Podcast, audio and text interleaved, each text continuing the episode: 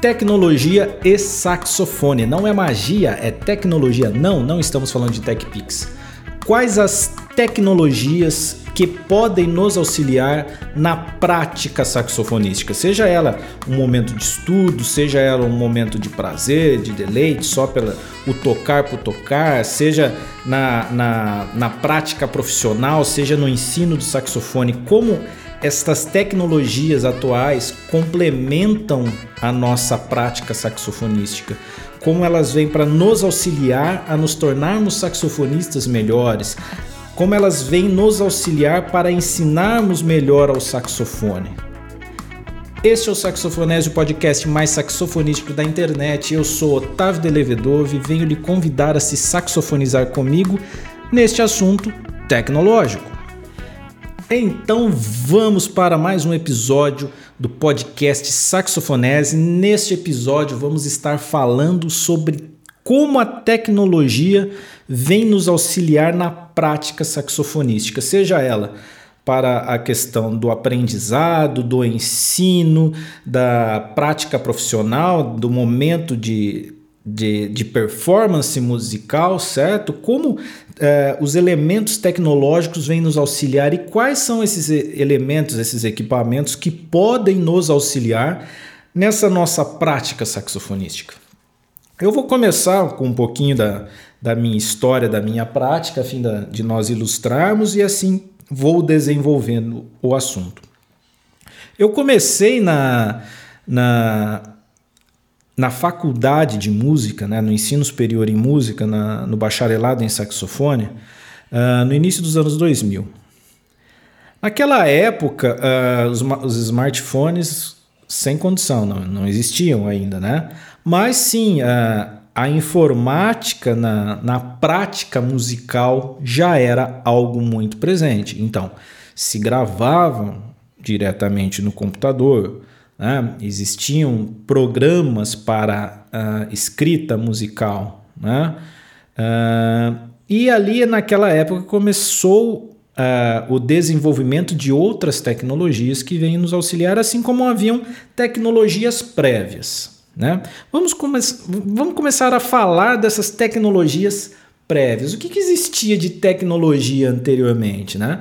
O metrônomo. O metrônomo era uma, é um acessório que nos auxiliava enquanto músicos né, de qualquer instrumento, tal qual uh, o diapasão. Né? Então, digamos assim, são elementos mais genéricos, né? uma tecnologia mais simples, mas extremamente útil né? no sentido de nos desenvolvermos no instrumento e ainda são úteis. Não... Claro, hoje temos uh, afinadores ao, eletrônicos ao invés, ao invés, de um diapasão que emite uma nota por vez, né?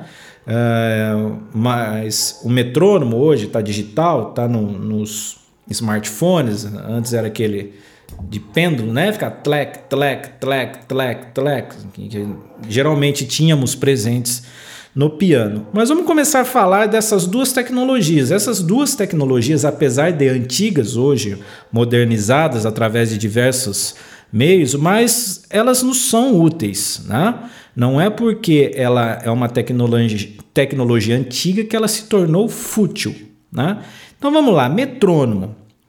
O metrônomo, né, ele registra pulsos, né? Registra pulsos por minuto. Então, quando você vai. É, quem lê partituras, por exemplo, é, não é raro você pegar uma partitura, principalmente quando ela é específica para o teu instrumento, né? É, vamos supor um arranjo para conjunto, orquestra, etc. E ela vem marcado ali no, geralmente, bem no início da música, né? No canto superior esquerdo da partitura, uh, vai ter um pequeno símbolo de uma de uma semínima ou uma semínima pontuada ou outra figura rítmica qualquer, um símbolo de igual e um número, tantos BPMs. Né? Isso significa que é, teremos em um minuto tantos BPMs. O que, que é? Batidas por minuto. Né? Então, se eu tenho 60 BPMs, eu tenho 60 batidas por minuto. Então, eu coloco no metrônomo, por exemplo, pensando nessa questão que eu estou falando, aqueles metrônomos mecânicos mais antigos, então eu vou lá na marcação, coloco 60 BPMs, então ele vai fazer clac, clac, clac, clac, marcando os pulsos por minuto, dentro do qual eu vou observar qual a figura rítmica que me é indicada no início da partitura, que vale um pulso, um batimento, certo? Então, é, essa é a função do metrônomo, né? Medir o tempo, medir especificamente quantos batimentos teremos durante um minuto, certo? E como isso vai nos auxiliar? Isso nos auxilia na prática com ritmo, né? Seja na quanto a emitir uma uh, notas de mesma figura rítmica, né? a fim de desenvolver a mecânica, habilidade no instrumento, seja na prática de uma música, né? na assimilação de uma música, no aprendizado, no desenvolvimento de uma música. Então eu marco ali o batimento, né? Vou praticar aleatoriamente a escala de Dó maior.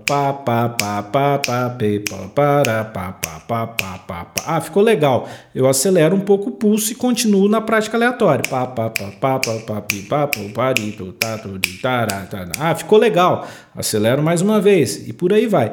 E se eu tiver uh, o trabalho, o cuidado de registrar uh, a variação do metrônomo. Então, comecei minha semana estudando as escalas num batimento de 60 BPMs. Né? Então, 60 pulsos, 60 batimentos por minuto. Né?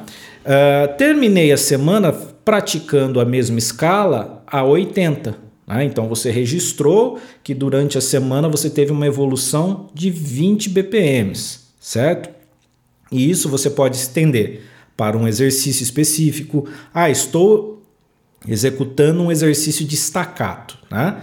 Então, este exercício de staccato soa como ele deve soar somente quando eu toco a 60 BPMs. Então, comecei o estudo a 60 BPMs. Sempre lembre disso, fugindo um pouquinho desse nosso tópico de tecnologia, mas que toda música e todo exercício que você fizer, ele sempre deve soar bem, então, bem claro, bem articulado, bem executado. Caso contrário, se você mantém uma prática e repetida sobre uma sonoridade suja, sobre uma articulação mal feita, você vai registrar essas sonoridades ruins e você vai acabar por estar adquirindo um vício, certo?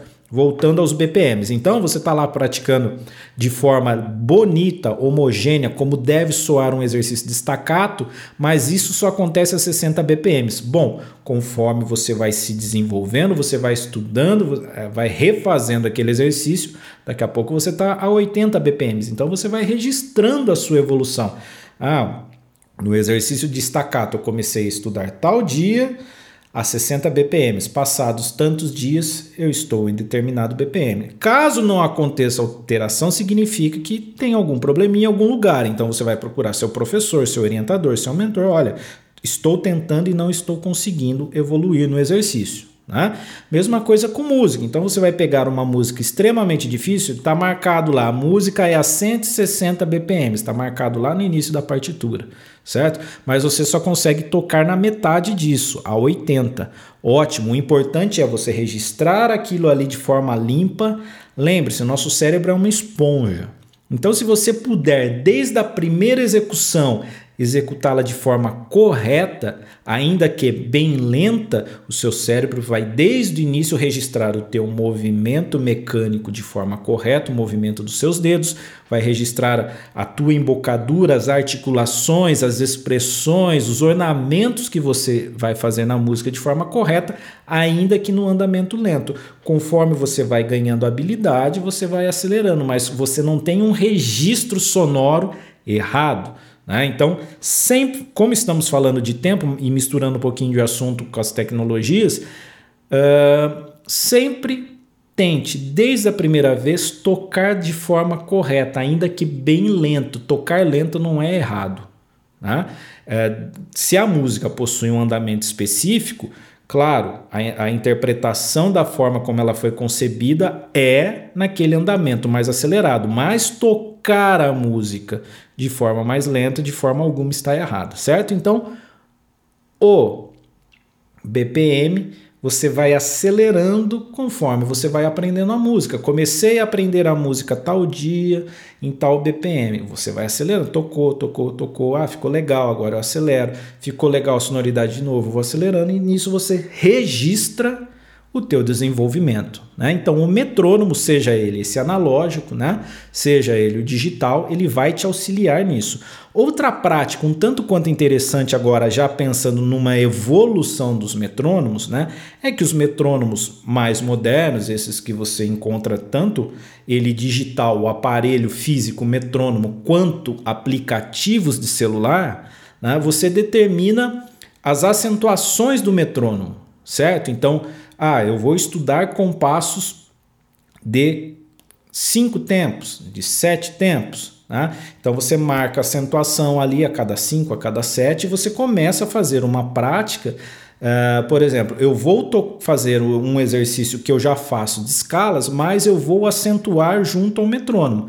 Então, o metrônomo está marcando o pulso, você vai fazer aquele exercício que você já conhece, que você já faz de escala, mas antes você estava fazendo num, num compasso de quatro tempos, agora você vai fazer num de sete, prestando atenção na acentuação do metrônomo. Né? Se você tem um pouquinho de dificuldade em manter o pulso, por exemplo, outra prática via metrônomo que pode te ajudar é ir retirando uh, sistematicamente uh, os pulsos. Então, por exemplo, se eu tenho um pulso de 160, então 160 BPMs, batimentos por minuto, né?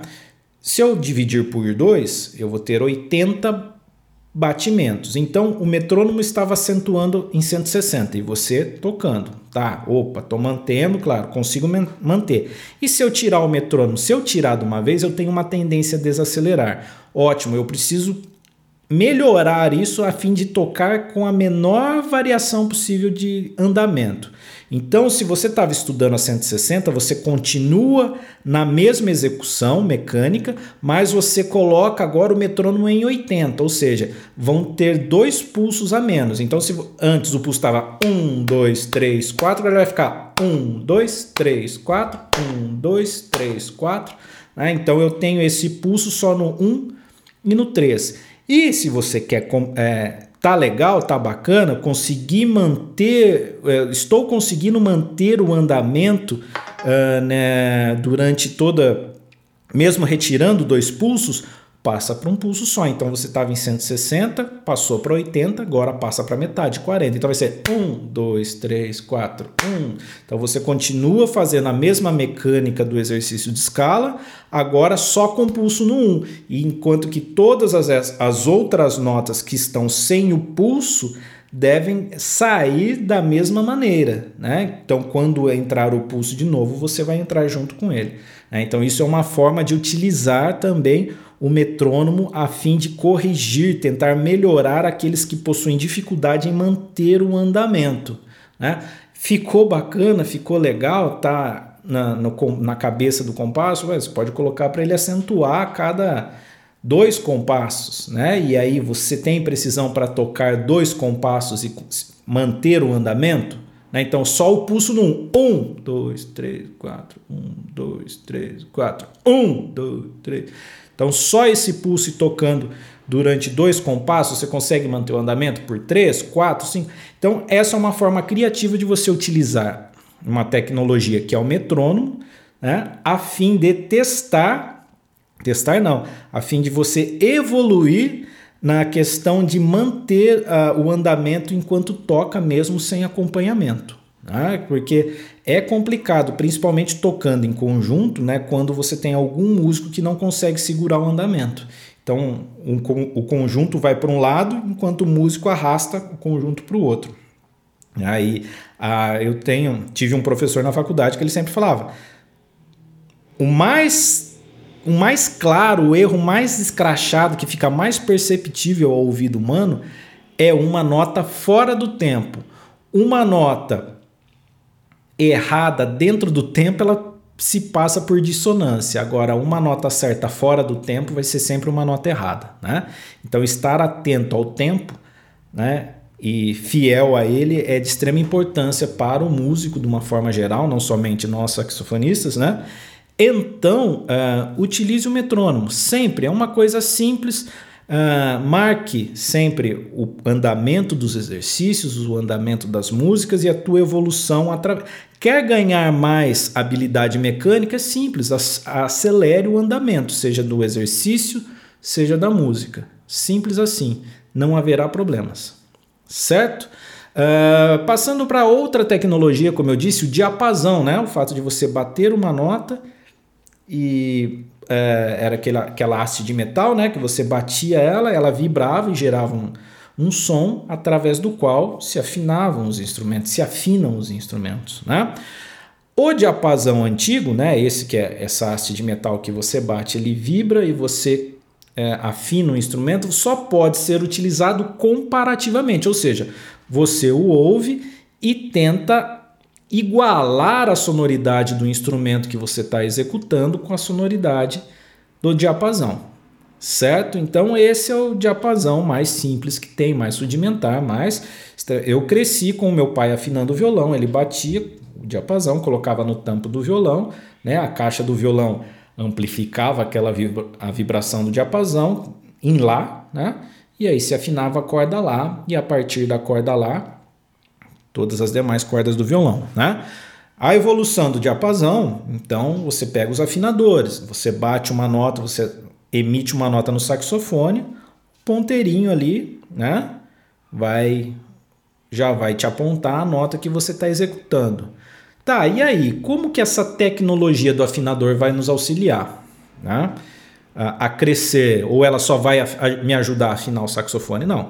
Afinar é o primeiro objetivo dela. O segundo, ela vai te auxiliar a manter, a, por exemplo, a desenvolver a tua embocadura e manter a afinação das notas.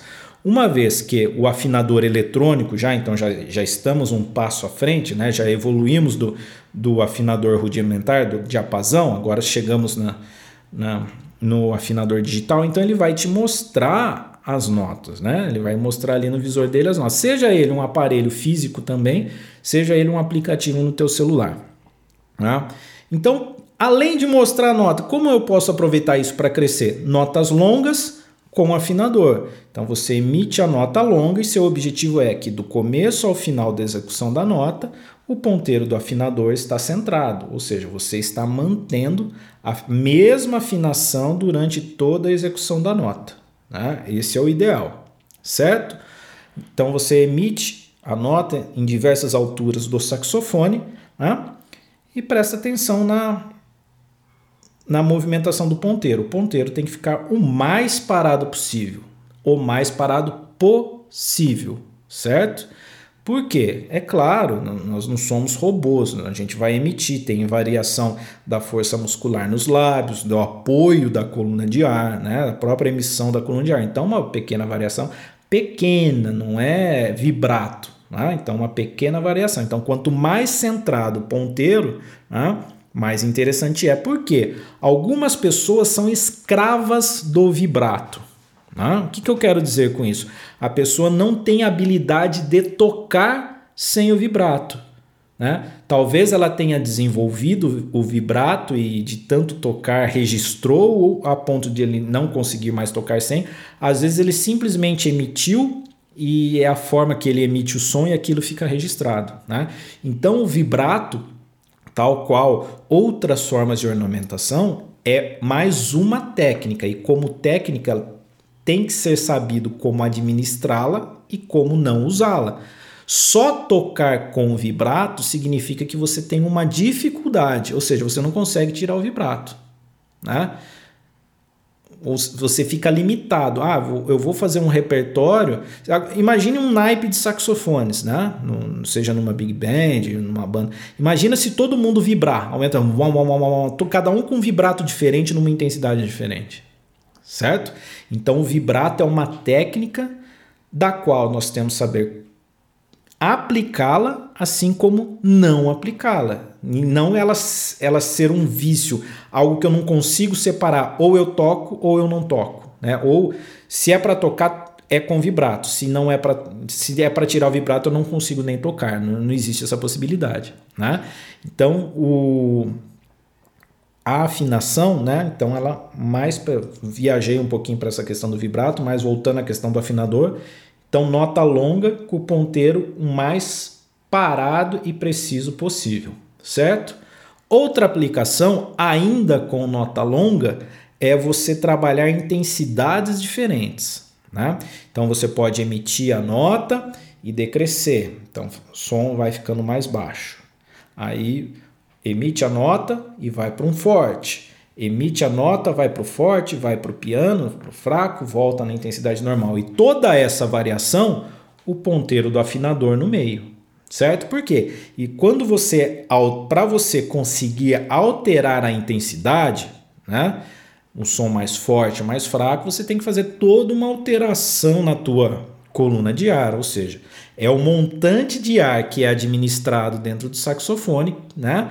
E que vai fazer a palheta vibrar. Então, pouco ar, pouco som, bastante ar para se produzir bastante som, certo? Além disso, tem a questão da embocadura, etc. Não vamos nos detalhar porque estamos falando a questão do afinador. Então, você pratica diferentes intensidades, a emissão de diferentes intensidades através de nota longa, mantendo o afinador preciso parado um máximo, o mais restrito possível no meio. Né? Então você emite a nota, vem para uma baixa intensidade, volta, aumenta, volta e o ponteiro mexendo, porque nessa troca de intensidade nós temos uma tendência de no grave relaxar e afinação descer e no agudo a afinação subir. Então faça esse teste.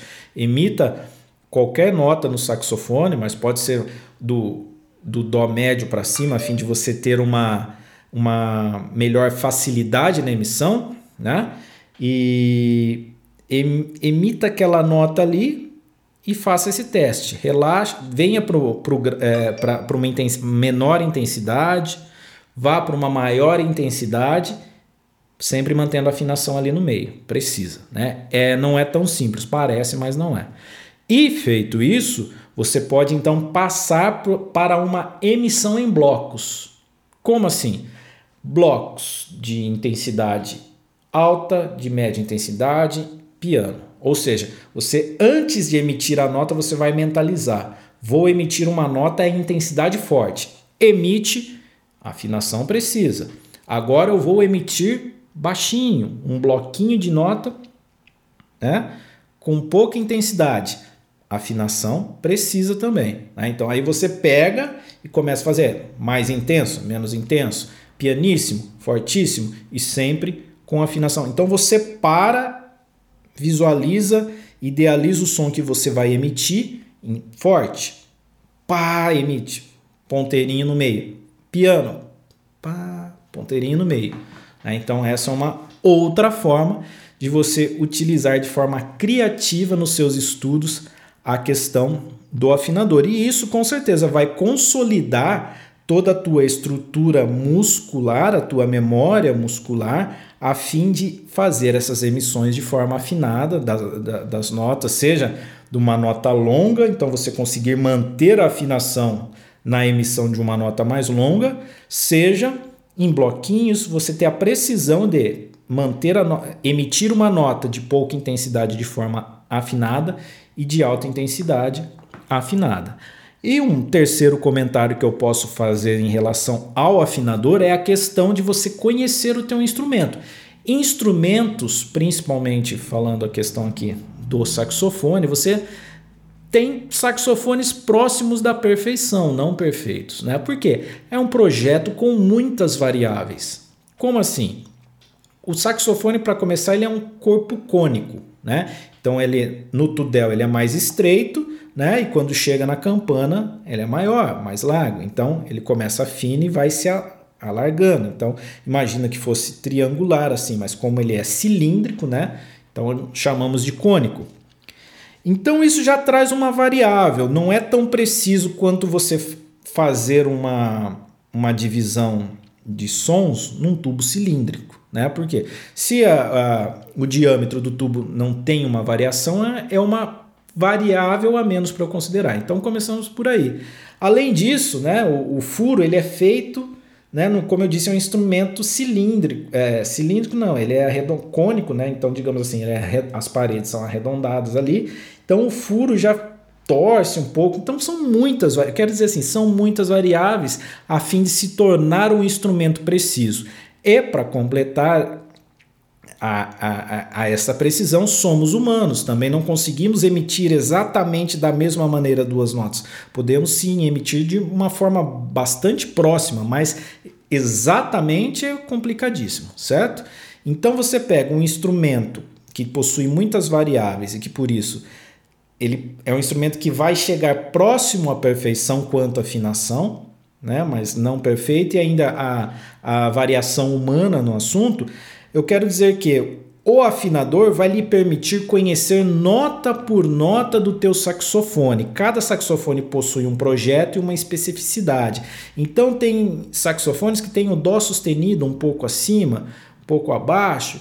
Tudo isso envolve, como eu disse, inúmeras situações, inúmeras variáveis que vão determinar essas pequenas desafinações do saxofone. E o metrônomo vai lhe auxiliar a conhecê-las, a identificar uma por uma. Então você vai passando cromaticamente, nota por nota do teu saxofone, a fim de reconhecer. Opa, eu percebi que essa nota é um pouquinho acima, essa é um pouquinho abaixo. E aí, é, essas percepções auxiliadas a prática da nota longa, né? Então, quando você começa a praticar a nota longa no teu saxofone que tem aquela nota um pouquinho fora, você vai acabar por criar uma memória muscular a fim de corrigir aquela nota que soa um pouquinho acima um pouquinho abaixo, especificamente no teu instrumento, certo? Então, essa é mais uma aplicação para a questão do afinador. Falamos de diapasão, afinador, falamos de metrônomos, certo? Ambos que possuem uma forma mais rudimentar que evoluiu, né, junto com a nossa evolução tecnológica digital. E vindo com essa evolução tecnológica digital, chegamos à informática, aos computadores, etc., até os smartphones. Né? Então vamos falar de alguns softwares, programas que nos auxiliam na prática do saxofone, seja ela para estudo, seja ela para ensino, seja ela no momento de, de fazer uma performance, certo? Uh, há muito tempo, né, quando eu comecei, eu disse que eu comecei minha faculdade, né, meu, meu bacharelado em saxofone lá nos anos, no início dos anos 2000. Naquela época existia um programa que existe até hoje de nome Band in na Box, né? Então uma banda numa caixa, digamos assim, né? A história de você colocar uma banda inteira dentro de uma caixinha. O que, que o Band na Box faz? O Band na Box ele é um programa, e aí vocês podem fazer associação com outros aplicativos e programas semelhantes, mas se ele foi talvez um dos pioneiros, se não o pioneiro a oferecer isso, que era o quê? Era a possibilidade de se montar uh, playbacks, vamos, vamos resumir assim de uma forma, backing tracks. Era um programa, é um programa, porque ele existe ainda, uh, que você vai, você faz o encadeamento harmônico da sua música. Então você coloca toda, toda a cifragem ali, né? Da música. E também lhe permite você escrever uma, a melodia da tua música, tá? Ah, mas existem diversos outros programas de para escrita musical. Sim, existe, mas esse eu estou colocando especificamente por causa da possibilidade da montagem desse playback, né, desse backing track. Então você selecionava, seleciona, porque ele, tá, ele existe, uh, o estilo musical. Ah, isso é um samba. Né? Apesar de uh, não ser tão fiel a um samba como nós esperamos, né? mas temos samba, bossa, salsa, cha-cha-cha, jazz, rock, uh, os mais diversos estilos folclóricos ali.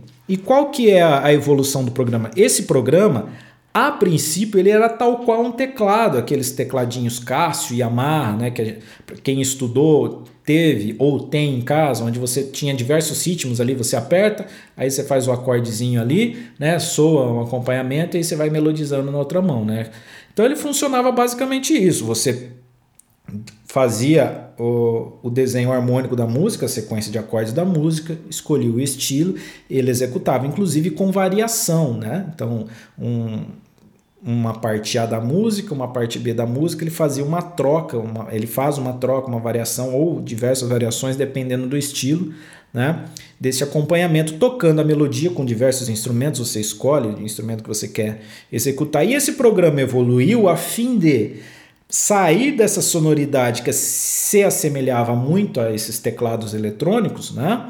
Uh, onde os, o, os instrumentos passaram a ser sampleados. Então houve uma gravação real de bateria, houve uma gravação real de contrabaixo, de piano, de guitarra. Né? Então os estilos se tornaram muito mais reais. Então quando você coloca lá um acompanhamento de jazz, é o som de uma bateria tocando, é um piano, é uma guitarra semiacústica, é um contrabaixo acústico, certo? Então isso torna a prática muito mais interessante.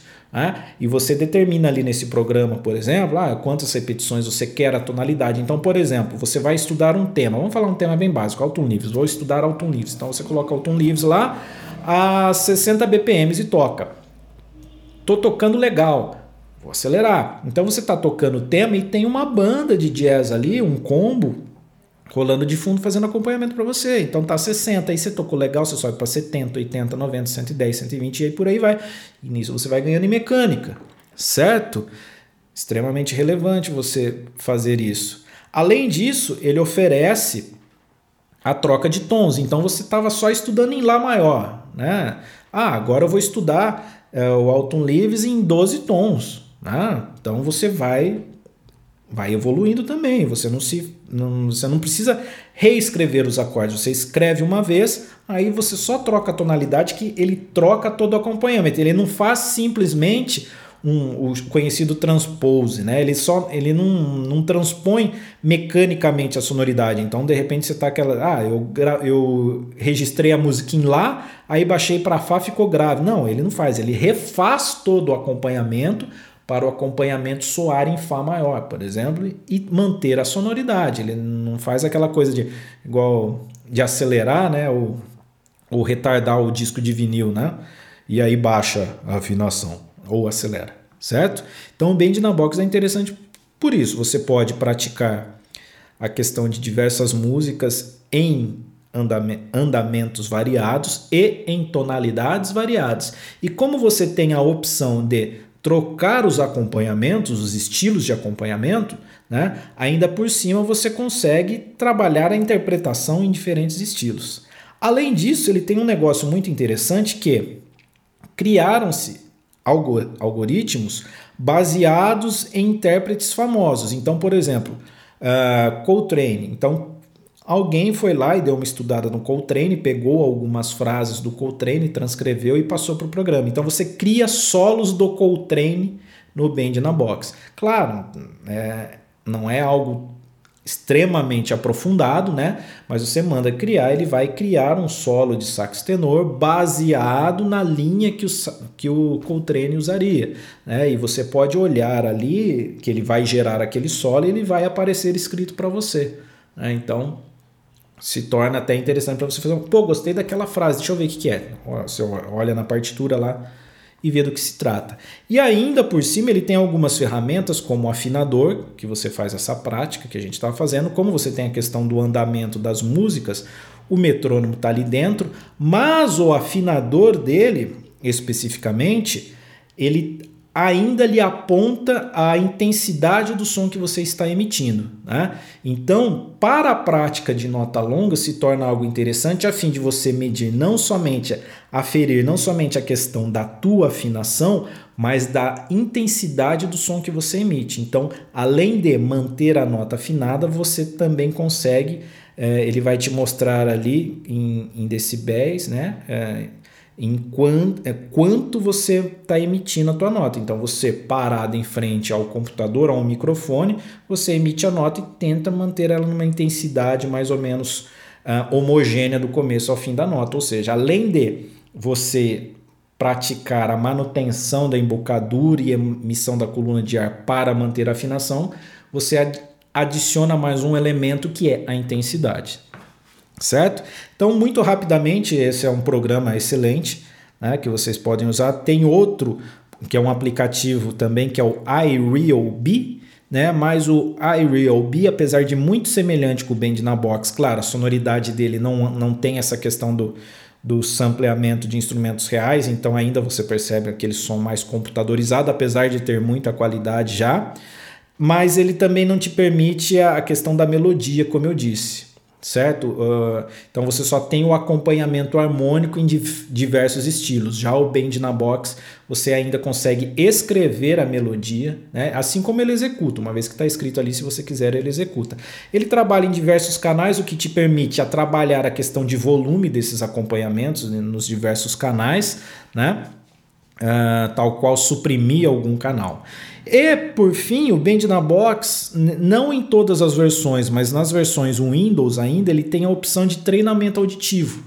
Tanto treinamento melódico quanto treinamento harmônico. Então você abre lá o menu, programa quais os intervalos que você quer trabalhar no melódico, quais os tipos de acorde que você quer trabalhar no harmônico, e ele trabalha você com exercício até de forma bem lúdica a questão da, das percepções certo? Falando em percepção, existem diversos aplicativos, eu nem vou entrar em detalhes aqui porque existem muitos, mas existem aplicativos específicos para celular a fim de que você possa estudar a questão da percepção auditiva, ou seja, a fim de que você comece a reconhecer de forma consciente sonoridades melódicas ou harmônicas, né? Então uh, ele vai emitir intervalos a fim de que você reconheça quais são os intervalos, uh, vai emitir tipos de acordes diferentes a fim de que você identifique ah, um acorde maior, um acorde menor, né? Isso ajuda muito aqueles que gostam e praticam a questão da improvisação. Então são inúmeros aplicativos aí que trabalham a questão da percepção auditiva, né? Basta você entrar aí nas lojas de aplicativos e digitar ali e procurar, né? E falando de, voltando um pouquinho, né?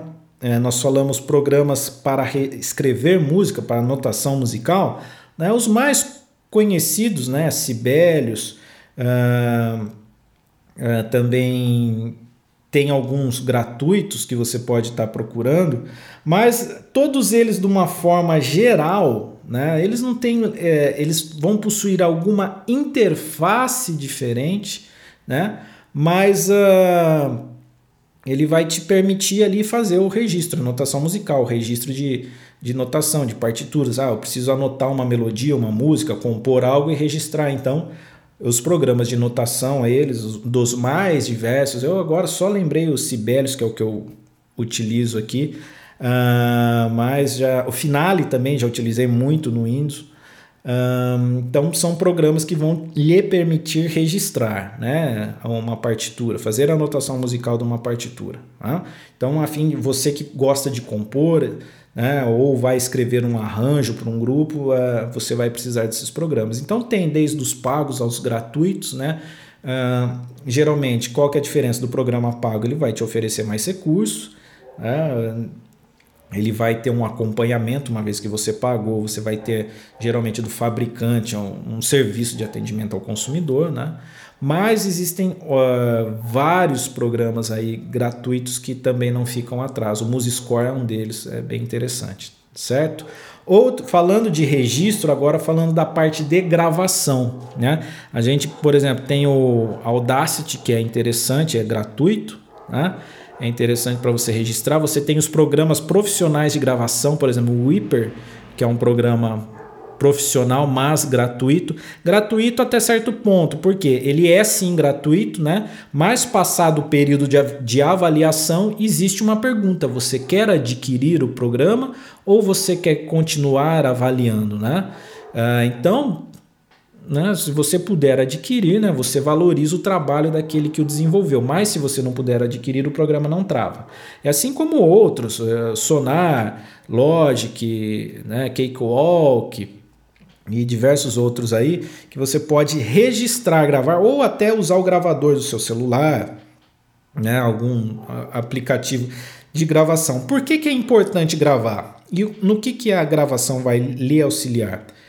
Quando nós estamos no momento da, seja do estudo ou da performance, da prática, uh, dificilmente nós vamos ter uh, controle total sobre todas as variantes que envolvem aquele momento.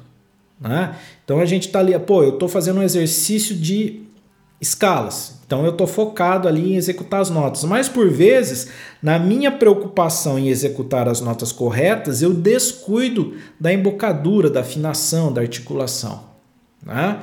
Então o fato de você gravar, você tem um registro de que você executou aquilo ali. Então, por diversas vezes eu estou fazendo prática, eu abro uma live aqui no, no Facebook, por exemplo, ainda que privada ou só só para que depois que eu terminar a prática que eu fiz ali eu possa me avaliar. Então eu vou lá, vou ouvir, vou soltar, vou, pô, gostei do timbre. Então assim, eu já, eu já me corrigi de muitas coisas que eu abominava em, no saxofone e que sem perceber eu fazia as mesmas coisas que eu abominava. Eu, eu praticava das abominações, né?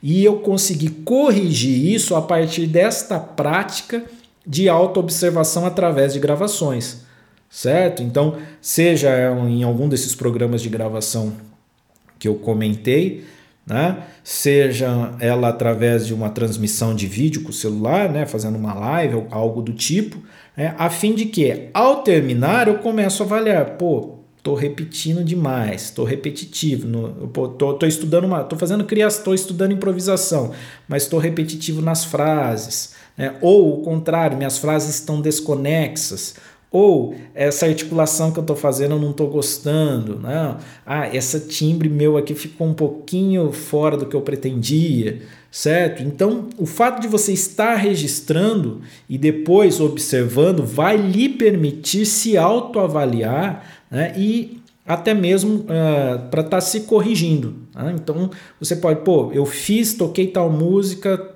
tal coisa não está legal. Grave de novo tocando a mesma música, né? se observando, prestando atenção, a fim de que você possa uh, corrigir algo que lhe desagrada no teu próprio som. Né? O fato de você utilizar uma gravação de vídeo, por exemplo, pode lhe auxiliar em outros elementos, que é, por exemplo, você analisar a tua imagem. Né? Uh, será que você está com a postura correta? Né? Como que está a tua postura com o saxofone? Você está mantendo o saxofone de forma correta no, no corpo? Você está apoiando ele demais? Seus dedos estão abrindo muito entre as chaves? A tua embocadura, você está fazendo bochecha? Você está muito tenso? Né? Então, o fato de você registrar em vídeo, além de você ter a percepção auditiva daquilo que você executou, você vai ter a imagem. Né? Uh, digamos assim, voltando aos algo mais rudimentar seria o tocar em frente ao espelho, né? Então, só que aí, ao tocar em frente ao espelho, como eu estou dizendo, às vezes você vai estar focado apenas na tua imagem, né? E você perde o foco quanto a outros elementos, os quais você deveria estar prestando atenção musicalmente falando. Então, o fato de você registrar o teu momento, seja ele para estudo, seja ele para uma performance, o registro de uma performance, né? Você vai se avaliar depois, seja visualmente, prestando atenção nos movimentos que você fez no dedo, na tua tensão, na tua postura, se você está legal, de repente você está todo encolhido, segurando os sacos desnecessariamente, quando você poderia estar tá mais relaxado, peito mais aberto, projetando mais o som certo? Então o registro, seja ele só através do áudio, né? seja no áudio e vídeo, vai lhe permitir é, essa autoavaliação e, com certeza, o crescimento teu enquanto instrumentista. Né? Falamos dos programas de gravação, né? e dentro dos programas de gravação nós temos também a questão da, da reprodução instantânea do som, pensando na questão de efeitos, certo? Então, por exemplo, você que trabalha com eventos, tá? é, nos próprios programas de gravação, se você tiver uma interface, ó, já estamos falando de um, de um outro elemento tecnológico, interfaces de áudio. Né? Você pode conseguir trabalhar né, em questão de você colocar um reverb, porque às vezes, é, pensando em outro elemento tecnológico, mesas de som, Algumas mesas de som são mais simples e não possuem, por exemplo, efeitos nativos. Por quê? Você vai tocar ao vivo, às vezes o ambiente não lhe proporciona uma sonoridade interessante. É necessário corrigir a sonoridade desse ambiente ou fazer alguns, algumas inserções, por exemplo. Né? Você vai tocar numa catedral, pô, a, a própria, o próprio desenho da catedral, né? aquela coisa mais ampla, né? É, salas grandes, ela já vai te propiciar uma distribuição sonora que enriquece o instrumento. Né? Então, por exemplo, tocar, tocar uma flauta dentro de, um, de uma igreja grande, né? Então já tem uma reverberação interessante, mas às vezes o ambiente não lhe proporciona isso. Então cabe a utilização de algumas tecnologias. Então, como eu disse, alguns programas de gravação eles podem sim te auxiliar nisso. Você pode programar os canais ali com algum tipo de efeito que você queira, né? O problema é que às vezes fica com um pouquinho de atraso, então vai depender do teu equipamento, né? Algumas mesas de som já possuem uh, efeitos, né? além daquela questão da equalização básica, né? grave, médio, agudo, que você pode ali dar uma contornada. E aliás, já deixo uma dica: você vai utilizar a equalização, o saxofone ele não ocupa toda a gama de frequência audível. Então você pode ir lá na mesa de som, vou tirar o agudo até o ponto onde ele começa a é, alterar o meu timbre, né? Então você vai tirando, tirando, tirando. Opa, aqui começou a mexer. Por quê? Às vezes você está é, trabalhando com frequências que inexistem no instrumento. E na somatória do ambiente ali é o que dá a microfonia. É, são é, frequências que estão sobrando ali que o microfone vai realimentando e aquilo vira uma microfonia e estraga o teu evento. Né? Então, seja num equalizador, num programa de gravação, seja numa mesa de som, você vai fazendo esse. Não, não vou te dar fórmula mágica. Tira tal frequência, coloca tal frequência, trabalha com o teu ouvido. Vai lá, tira a frequência grave até o ponto que você acha que ela começou a descaracterizar o teu timbre. Tira a frequência aguda até o ponto que você achou que ela começou a descaracterizar o teu timbre. Se não precisar mexer, melhor ainda. Ou do jeito que eu soprei ali estava legal, estava bacana. Né? Uh, fora isso, existem pedais de guitarra, violão, pedais para. Aliás, o saxofone é um instrumento muito próximo da voz, então equipamentos voltados para cantores é muito interessante deles serem usados para o saxofone. Pensando nessa questão da performance ao vivo, né? então. Uh, processadores de efeito com reverb, delay, coros, né? Às vezes até algo mais pesado um pouquinho a fim de você ter algumas é, performances mais específicas. Né? Então você pode recorrer a equipamentos projetados para a voz. Né? Então tem pedaleiras bem interessantes aí, projeto da, da marca Boss, por exemplo, que são próprias para voz, né, que você pode utilizar. Loop, pedal de loop é legal se você souber utilizar. Né? Então, um loop você pode utilizar para diversos instrumentos e também para o saxofone. Né? Então, você pode ter esse recurso aí.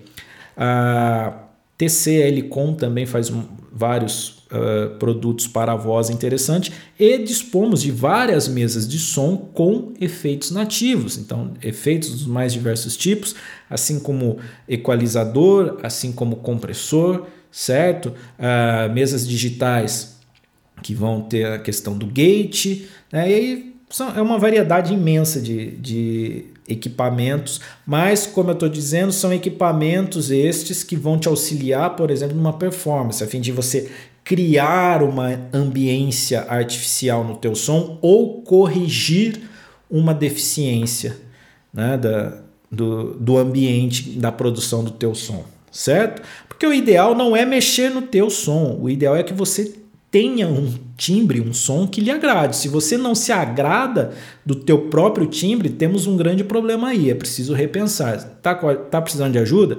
Entre em contato que eu te ajudo, mas eu, geralmente, quando eu gravo, eu não faço alteração nenhuma de equalização, porque eu tenho o timbre que eu gosto. Geralmente, quando eu quero uma pequena variação de timbre, eu troco de setup, eu pego uma outra boquilha, eu pego uma outra. Ah, é essa so... esse tipo de sonoridade para essa gravação é uma sonoridade mais brilhante. Ótimo, eu troco meu setup, eu ponho uma palheta que vai me proporcionar mais brilho, eu ponho uma boquilha. Mas o meu som que eu trabalho, em gravações, geralmente vai sem alteração nenhuma, equalizador vai fletado. Para não dizer que vai fletado, eu simplesmente corto frequências que não existem, ou seja, o extremo grave que não está no saxofone e o extremo agudo que só vai pegar ruído que também não faz parte da, da que não altera meu timbre. Então eu venho cortando no equalizador até chegar aquela frequência, opa, começou a mexer no meu timbre, então eu mexo mais.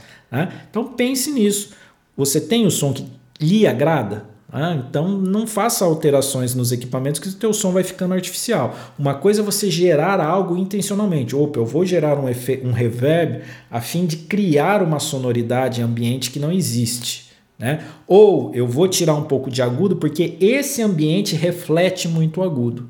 Né? Então você usa esse recurso da mesa de som ou o equalizador do programa de gravação para fazer, como eu disse, para fazer esse trabalho aí né? Fazendo, cap, captando e transmit, transmitindo o teu som ao vivo, certo? Ah, mas não faça coisas que descaracterizem o teu som. Se teu som precisa ser descaracterizado porque você não gosta dele, temos, como eu disse, um problema sério. Certo? Uh, se, já encaminhando para o final, então eu falei de interface. Né? O que é interface? Interface é um equipamento que vai transformar a, a, a, vibração captada através um microfone em sinais digitais e vai lhe permitir registrar em computador, certo?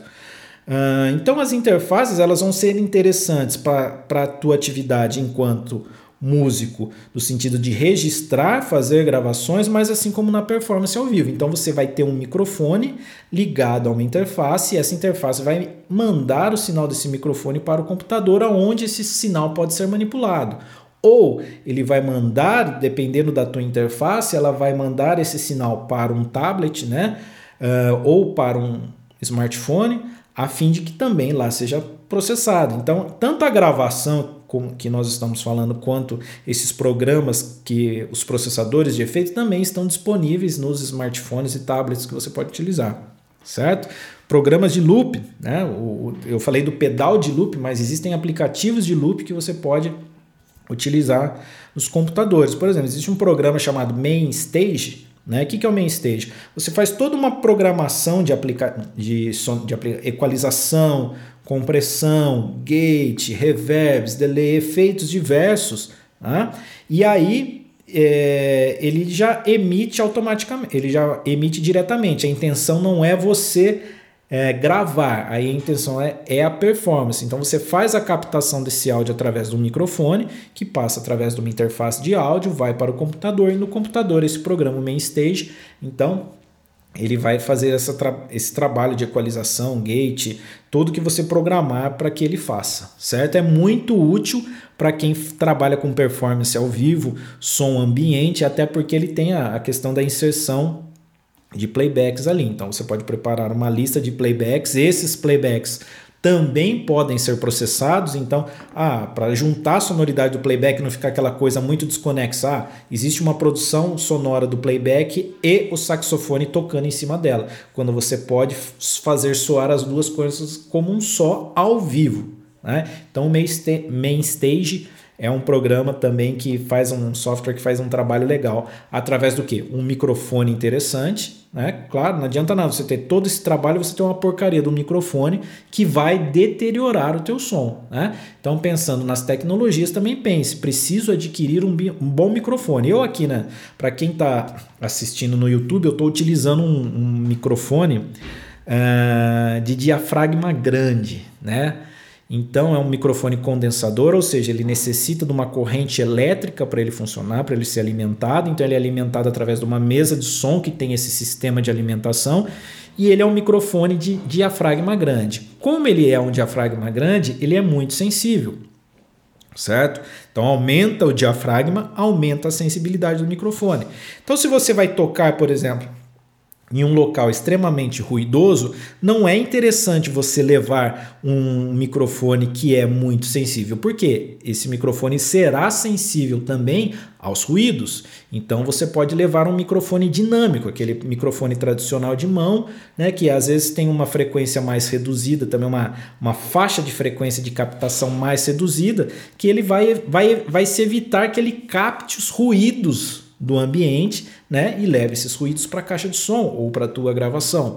Né? Então, é, mensurar, visualizar quais, quais os microfones interessantes para o teu trabalho é de extrema relevância. Né? Afinal de contas, não adianta você ter um bom instrumento, um instrumento de qualidade, bem regulado, você ter horas de estudo, você ter uma boa boquilha, uma boa palheta, se no momento da execução você tem um microfone de baixa qualidade, um cabo que dá ruído, uma mesa de som que também não é adequada ou uma caixa de som que estrague o teu trabalho.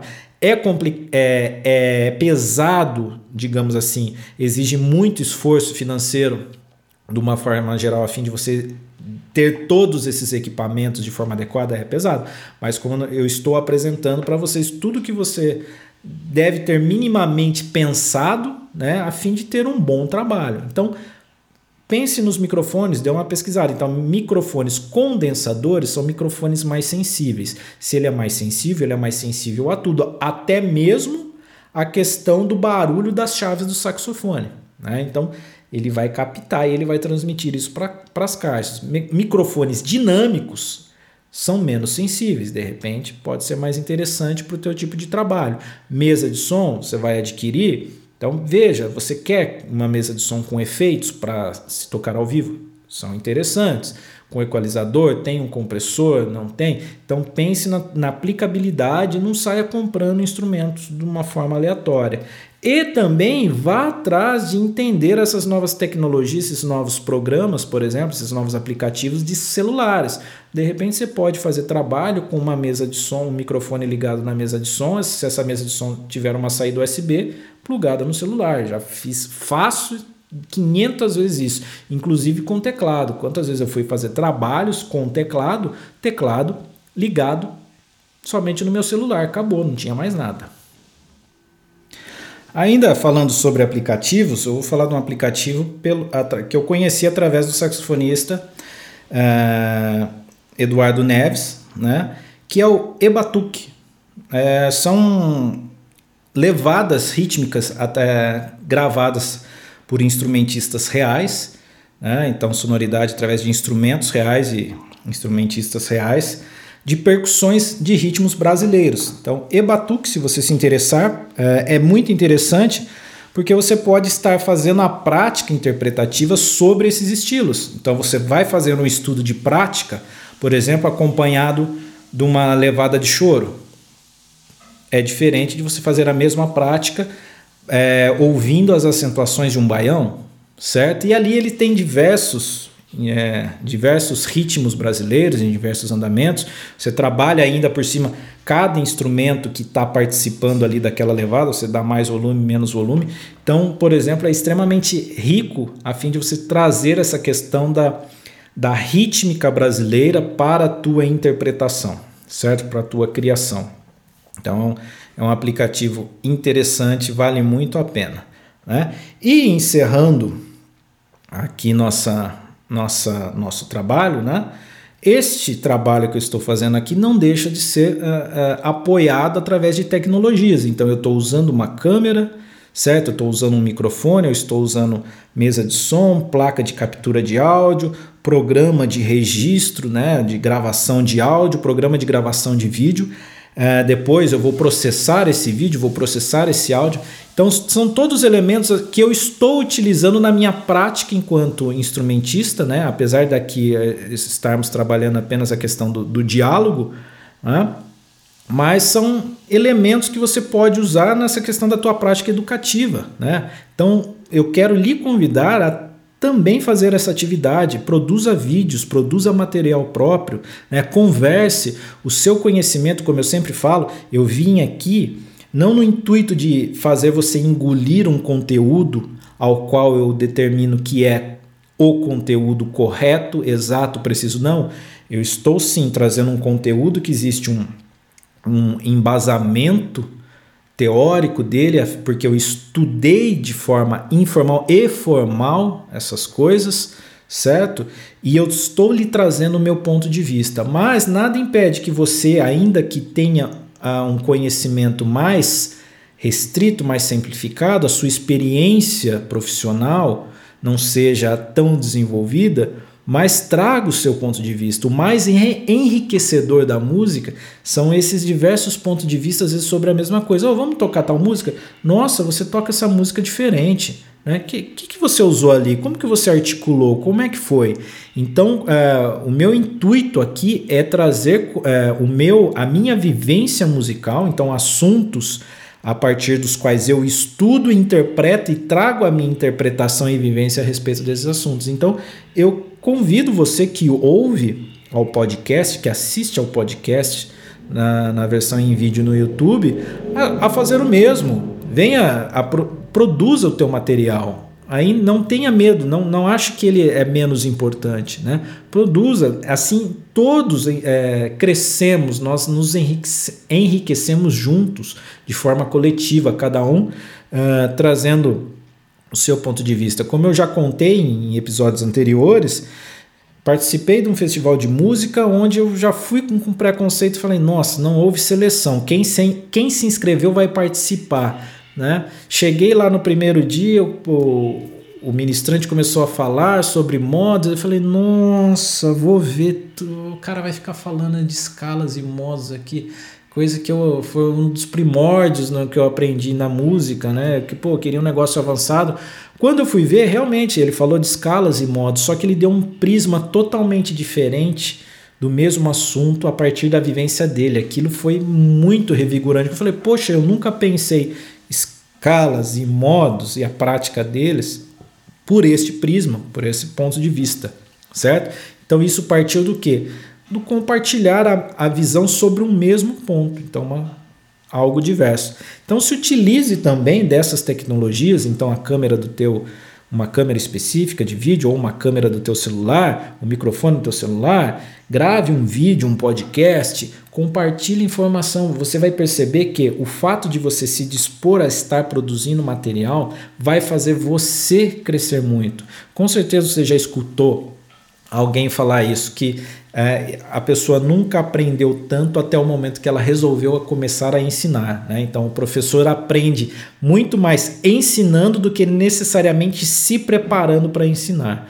Né? Então, ah, eu estudei isso, isso, isso, aquilo, mas quando você precisa transformar essa informação a fim de direcioná-la para alguém, né? você precisa é, criar um formato que a pessoa entenda essa informação, o salto de conhecimento é extremamente maior. Né? Então, desafio a vocês. Criem um podcast, criem um vídeo. É, o meu eu faço uma vez por semana, de repente você pode fazer uma vez por mês, mas crie, compartilhe da sua visão, compartilhe do teu conhecimento, use dessa tecnologia para se registrar, como eu disse, se avalie, se analise, pega, não, não tenha vergonha, coloque na internet, peça opinião, como é que é, como é que não é. Né? Então, nisso você cresce para você, você cresce enquanto músico e você compartilha conhecimento. Esse foi o Saxofonese neste episódio onde tratamos muito brevemente sobre tecnologias na prática saxofonística. Tem mais tecnologias que você conhece, que você utiliza? Manda pra gente, compartilha aqui, vai ser um prazer conversar, dialogar, criar um vídeo extra, um episódio extra, trocar aquela ideia entre os episódios com vocês que estão nos ouvindo e nos assistindo. Qual tecnologia que você utiliza na sua prática saxofonística? Como ela te ajuda, né? Compartilhe com a gente, tá bem? Eu sou Otávio Delevedove e lhe agradeço mais uma vez por me acompanhar em mais um episódio Saxofonese. Um forte abraço.